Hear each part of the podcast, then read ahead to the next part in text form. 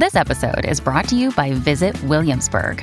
In Williamsburg, Virginia, there's never too much of a good thing. Whether you're a foodie, a golfer, a history buff, a shopaholic, an outdoor enthusiast, or a thrill seeker, you'll find what you came for here and more.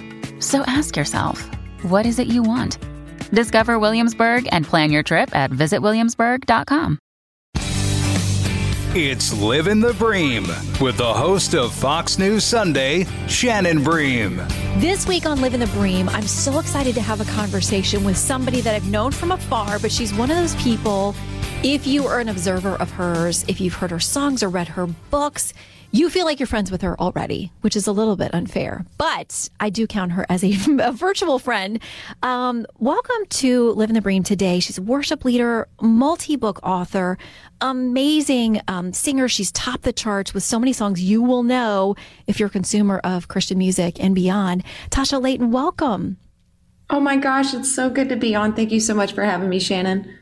I got to tell you, your book, which matches up with your hit song, Look What You've Done, is such a fascinating read because there's so much, you know, people will look at you now if they don't know your backstory and be like, oh, she is so successful. She's a wife and a mom and an author and has these hit songs. But gosh, your backstory is fascinating. Why did you decide to tell it? I mean, warts and all, really.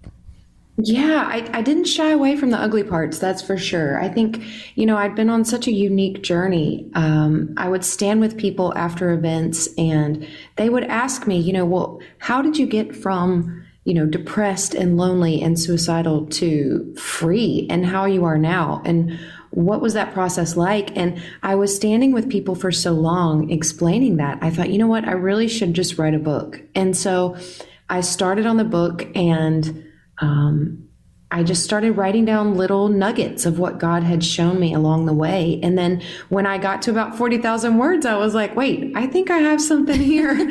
and, um, and so then we explored publishing and stuff. And so, uh, then I put it out, but I'm, I'm so excited for people to know, you know, the whole story because we see what we see on social media or the quote unquote successes and stuff like right. that. But like you said, you know, there's there's always a deeper story and there's ugly parts of it and my hope is that when people read the book they can see God's hand in their own story the way that they see his hand woven through mine. Mm-hmm. And you took a lot of twists and turns. I mean, like me, you grew up in church, uh, in a humble family. You were very faith driven, but there were some hurts along the way. And yeah. you had some really big questions and some straying away and doing some other exploring but I think it's so good for people to hear that and know that and to understand you can find your way back. I mean, God has never left us when we're searching and doing other things. He's loving mm-hmm. on us, He's pursuing us. Um, but you share some really difficult things you went through on that journey. I do. And, you know, the Psalms, David says, There's nowhere I can go from your presence, there's nowhere I can run from your spirit. And if I make my bed on a mountaintop or down below, you are there. And, you know, when you grow up in a conservative Christian home, um, or I would say not conservative Christian home, more like a religious culture. Uh, you know, you you have this idea that you can earn God's grace or His favor, or somehow, some way, you being good entitles you to God being good to you, or or something like that. There's just this weird transactional theology that happens, and I think, you know, growing up in that, I needed, I came to a point where I needed to know that I believed what I believed because I believed it, not because someone told me that I should believe it. And throughout that journey, God really showed himself faithful. And, you know, he's not intimidated by our questions. And I think we're mm-hmm. often judgmental of people who are searching in their faith or, um, you know, people outside who are searching are judgmental of the folks who are settled in churches and in their faith. And so we just want to sit in the seat of judge, don't we? we just want to judge. it is our inclination, I think, I think. It is. You know, we want to be the judge, the jury, the prosecutor. We just want all the roles. And right, I think like, the I've most important lesson. Yeah, I think the most important lesson I learned along the way was just to get out of that seat of judgment. Um, to not even judge myself for my questions, to know that God understands. He was human. He walked this earth just like us, and He. Uh, we don't have a savior who does not empathize with our feelings and our thoughts, and to know that I'm not alone. Because I think when people read my story, they're like, "Man, I." I really thought that I was the only one who maybe walked through church hurt like that or had those questions of faith. And, um, but God was with me the whole time. And mm-hmm. I think two things I learned at that, you know, rock bottom place of trying to take my life at the end of that searching was number one, Jesus was the one with the power. And number two, that he was pursuing me, that I didn't have to strive or or work up uh, enough goodness to be worthy of his love. Mm-hmm. That's so powerful once you can get that. Like that you don't have to scrape and prove and fight and try. That he's just sitting there waiting, like, I'm here. I'm gentle and lowly in spirit and I'm I'm waiting for you. Like I'm here to redeem mm-hmm. you and to love on you. And I think so many times people get the other part of the message. And I do think you know, he is the one who can judge and, and we do have sin and we have to be accountable for those things in our lives, but that he came to redeem us from all of that, not to come yes. down here and punish us all uh, and say, I'm coming here to drop the hammer on you. Um, nope, I'm coming to get to know you and to provide you a way to me, to fellowship with me. Yes. Um, yes. But gosh, the New Testament it, it was, calls him no, Emmanuel, God with us. We only love because he first loved us. He makes the first move. Mm-hmm. And for you, you you reference this, but there was some hurt for you along the way for people who were part of the church, and we can hurt other people. My goodness, within the church, um, and we have to be so careful. But it was stunning to me in reading your book that for so long that kept you away from what you are, which is a worship leader, a singer, a writer. Mm-hmm. That for so long, because of the way that you've been hurt as a young person, you were not using these gifts. You didn't think that you were worthy or the right person. And yeah. my goodness, I, I that just that blew my mind to read that part of your story. Well, you know, the New Testament says the enemy, Satan, is the father of lies. And I think, you know, he's not powerful enough to take us out. We are made in God's image. God's spirit lives within us, and that is a powerful, powerful thing. And yet, if if he can get us to believe a lie, we will self destruct. And I think that's the whole point. He tries to hook those uh, triggers in our heart early, at an early age so that, you know, the Bible also says, train up a child in the way they should go and they won't depart from it. If we can believe a lie at an early age, we end up making choices from that place. We view life and God and the world and ourselves through those lenses, and the lenses are skewed because it's not the truth. And I think I needed to go through a process of God um, really using some some very wonderful people in my life to to dig out the roots of where some of that stuff started and then start replacing those lies with his truth. And it's not an easy process. Often it gets uglier before it gets prettier mm-hmm. and uh, gets worse before it gets better. But man is it worth it. And I, I never thought i could feel free and i do now. And that's thanks to the beauty and the power of the gospel. And jesus you know he says you shall know the truth and the truth will set you free. And it's like i never thought i could really feel free and i do now thanks to him yeah, I mean it's it's always there and it's almost like you said like through some of our most difficult stuff is where we figure it out, where we really get it. Mm-hmm. Um, but those roots that are planted in us as youngsters and young people, if you do grow up in church, I, I think that stuff doesn't return void. And so it's always mm-hmm. kind of there and, and burrowing and blossoming at the right time. Um, and I do think it's faithful. I got to tell you too that I mean I had seen you sing in church um, when we are in the Nashville area. We go to the same church, and what a blessing it is um, to be able to just enjoy these talents in leading other people to worship. Um, but I had no idea until I read your book, your whole backstory of being, you know, you got down to the nitty gritty in um, American Idol uh, which yeah. I do watch that show. I love it. Um, but that um, I took a break there for like 15 years, but now I'm back. I somehow got sucked back into yeah. it because the stories are so compelling. I love it. But didn't realize that Katy Perry calls you at one point and it's like, hey, I'm going on this big tour. You've been really searching about what you should be doing at that point. Yeah. You've been a seminary, you're doing all this stuff. And you ended up for years touring with Katy Perry. And I know that there were some people who thought, oh, you shouldn't be doing that. Why are you going over to this big secular um, music scene and traveling the world with this essentially huge pop rock star, whatever you want to call her? Um, yeah. But gosh, what a fascinating ride through your book to read about those years and your purpose that you felt in being there. It was a crazy ride. I think um, all the things you can imagine it would be, it was. But I was working at a little church in Northridge, California, and didn't know that anyone, you know, saw me on Idol or anything. And I got a call one day from her manager who had somehow gotten my number.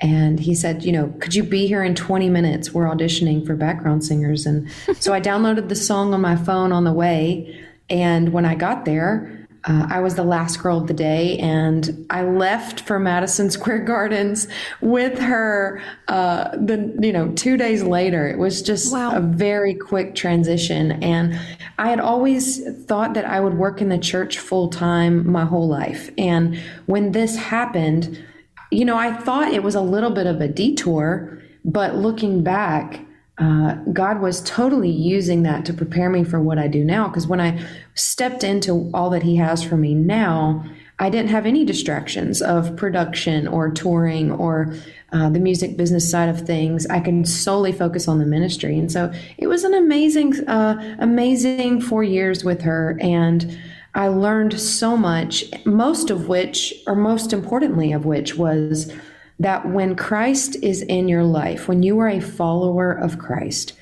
his spirit within you is enough. You do not have to force yourself on other people. You do not have to shove anything down their throat or anything. You love them until they ask why. You love them the way that God is telling you to love them, and they will see and feel the difference. And that is powerful. We underestimate the power of God's love. Yeah, because people are so hungry and thirsty for it. Even if they don't know, I mean, we're all hurting and searching in some way. The world mm-hmm. and life in general is just wounding. I mean, you you walk through life and people and circumstances are going to be challenging and they're going to be hurtful at times. And so, yeah. I think it is such a beautiful thing when somebody just sees that you are kind, you're consistent.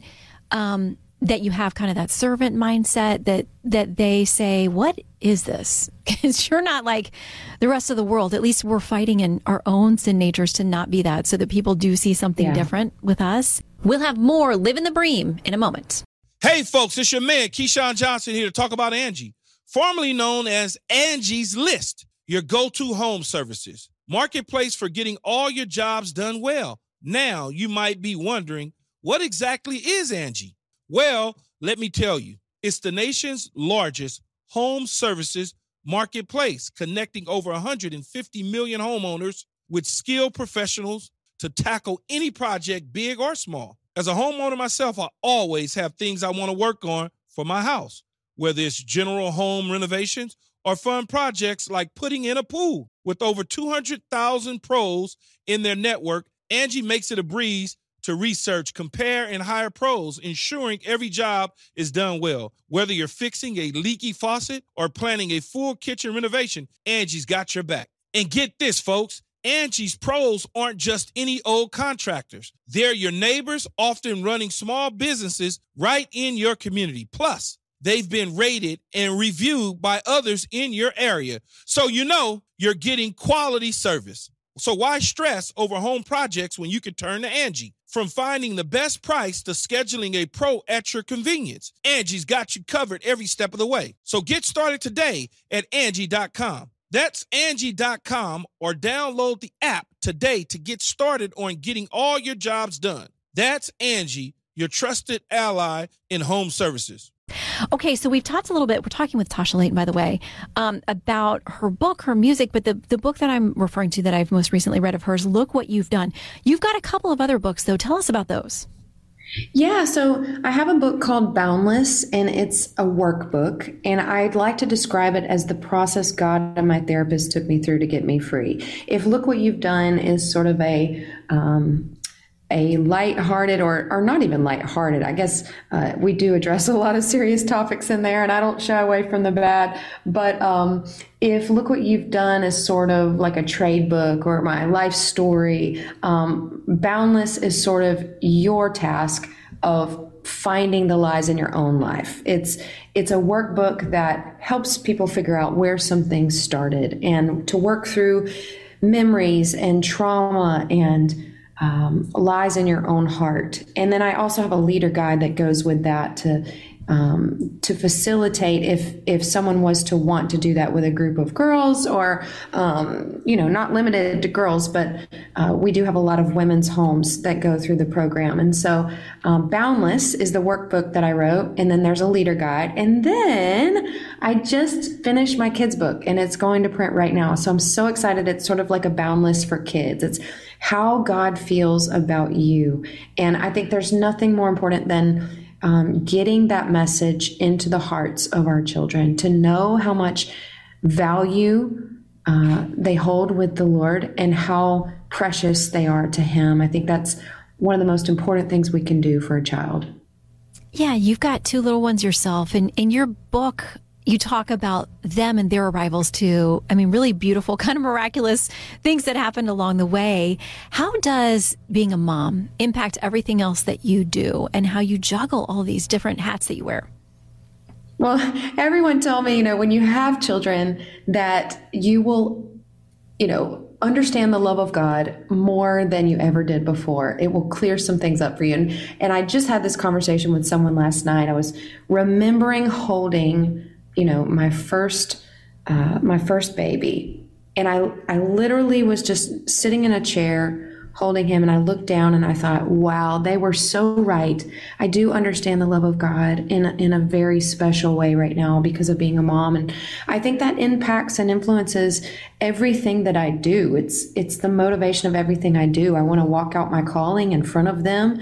I want them to know that their mom loves them and that they are the priority and you know, everyone says or asks me rather, um, how do you find balance? And I really don't think it's a matter of finding true balance. I don't know if we can ever do that, but I do have a lot of balls that I juggle, and I just have to know which ones are glass and uh, which ones I can't drop and which ones I can. And um, they are the two most precious ones that I never want to drop. And so um, everything I do, you know, dishes, laundry, uh, errands, even work stuff, like that can all wait. And I, I'm so appreciative now of having children later in life because I'm definitely a different mom now than I would have been uh, in my 20s and even, you know, early 30s. And so, um, so thankful for the journey that God has had us on. And in hindsight, I can see his faithfulness in the way he was preparing me to be their mom. Um, but man, sometimes it's hard when we're going through it to when we're impatient and we we want the promise of God maybe earlier than than is in His plan. Yeah, gosh, we learn so much in the waiting with whatever it is that you're waiting for out there. I know. Um, you know, so much as a young person, I thought getting somewhere was the thing. You know, getting to like quote spiritual maturity or whatever I was trying to achieve in my life, not realizing like all of life is a journey. I mean, you are learning in all of it. I unfortunately have learned the most in the really bad parts because, you yeah. know, I used to think like, oh, I can just be growing and spiritually healthy and strong and also be wildly successful and have no problems in my life and my family's great and my health is great. You know, the truth is yeah. like I've never felt closer to the Lord than when I was really struggling. So yeah. all of it is definitely part of the process. Um, speaking of process, I am fascinated by how a song comes together.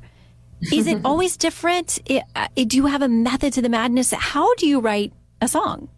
I'm so glad that you said that. I, you know, there uh, there is not a specific process per se. I think every song is different, but I do try to write with people. So uh, typically, I'll write with two other writers. And because I am a mom and because I tour and because I write books and stuff like that, I have to really set aside a very specific season for writing. And so mm-hmm. typically, January is my writing month, and I will write every day, sometimes two and three times a day. Um, to kind of knock it out. Or, you know, sometimes I, I feel a hankering in the middle of the year and I'll go write something. But um, you know, sometimes it's a thought or a prayer. I would say the biggest songs that I've had, they came from a very deep place in prayer. And it was something where, you know, I started out praying and then God would drop a melody in my heart and I would show up to a writing session and tell him what I was thinking. And, you know, when I first started, um, you know the songwriting world just like musician world can be a little bit male dominated. And i think i would be afraid to sometimes speak up because i wasn't as experienced as someone else in the room or um, maybe my personality wasn't as big as another writer. And i really had to trust that god was giving me a message that you know that's true for everyone. God has given you a message that no one else can deliver but you he's so uniquely fashioned you to do exactly what he's called you to do that you can't compare yourself to other people. And you know comparison crushes creativity. When we start to compare ourselves with other writers or other people doing what we're doing um, we we choke out the the unique quality in ourselves that God has put in us. And so I think I had to really become confident um, that God had given me something to say and that what I had to say was valuable. And I think, interestingly enough, uh, those most personal songs have become my most universal songs that the most people relate to. And I think that is because the heart of the matter uh, was very true emotion and very real and raw um, feelings and thoughts that maybe other people were afraid to say. Um, and so I had to come to grips with that and and be able to verbalize that in a room with other people. Um, it's not always easy, but man, is it worth it. Yeah, and we're thankful for the songs that you put out there and whatever you got to work on this January too. I know will be amazing. So tell us about what you're up to now, what's next, where we can find out everything and anything about what you're up to. Yeah, I have a record coming out in the next couple months. Uh, I've been working hard on it for a while, and I'm so excited. There are a few new songs on there that I am just so excited about. And right now, I'm on Hits Deep tour with TobyMac and the other uh, support artists, which we're super just elated to be on this tour. It's just been an amazing uh, tour. And then if anyone wants to keep up, uh, just TashaLayton.com or Tasha Layton on socials. Um, I'm always trying to keep people updated, but I, I am not as focused on social media as other things, so hmm. sometimes things get lost. But um, I really try to, you know, be present. And you, uh, you know, having gone to Church of the City in Nashville, you know, we did a digital fast last yes. year, and it really changed our the life of our church. And I'm not glued to my phone the same way, and I I really forget to post things things. And so thankfully I have some people to help me with that. But I would say just socials, my website, and the kids' book is coming out, but uh, we, it's just gone to print. So it'll be just a minute um, before okay. you can buy it. But uh, we're just excited. That God has a lot in store for this year, and we feel it. We feel the wind of His Spirit. We feel the momentum of uh, what He's called us to do, and just taking ground for the kingdom. I think um, in in the Bible when it says, you know, seek ye first the kingdom of God, and all else will be added. I think when you put His kingdom first, it's the most fulfilling place you could ever live in. Mm-hmm. So true. And when we know that, like you said, taking these messages of these songs laid on your heart, when we know it's it's Him and it's His message, how that frees us up as well just to live yeah. in the, the space and the season that he's put us in. Tasha Layton, thank you so much for coming on. So excited about the kids' book, the album. Um, again, look what you've done. The book is fantastic. I really encourage you to get it. And now I am going to go get Boundless too. Tasha, thank you so awesome. much for joining us on Living the Bream. Thanks, Shannon. Listen ad free with a Fox News Podcast Plus subscription on Apple Podcasts. And Amazon Prime members can listen to this show ad free on the Amazon Music app. From the Fox News Podcasts Network. I'm Ben Domenech, Fox News contributor and editor of the Transom.com daily newsletter, and I'm inviting you to join a conversation every week. It's the Ben Domenech Podcast. Subscribe and listen now by going to FoxNewsPodcasts.com.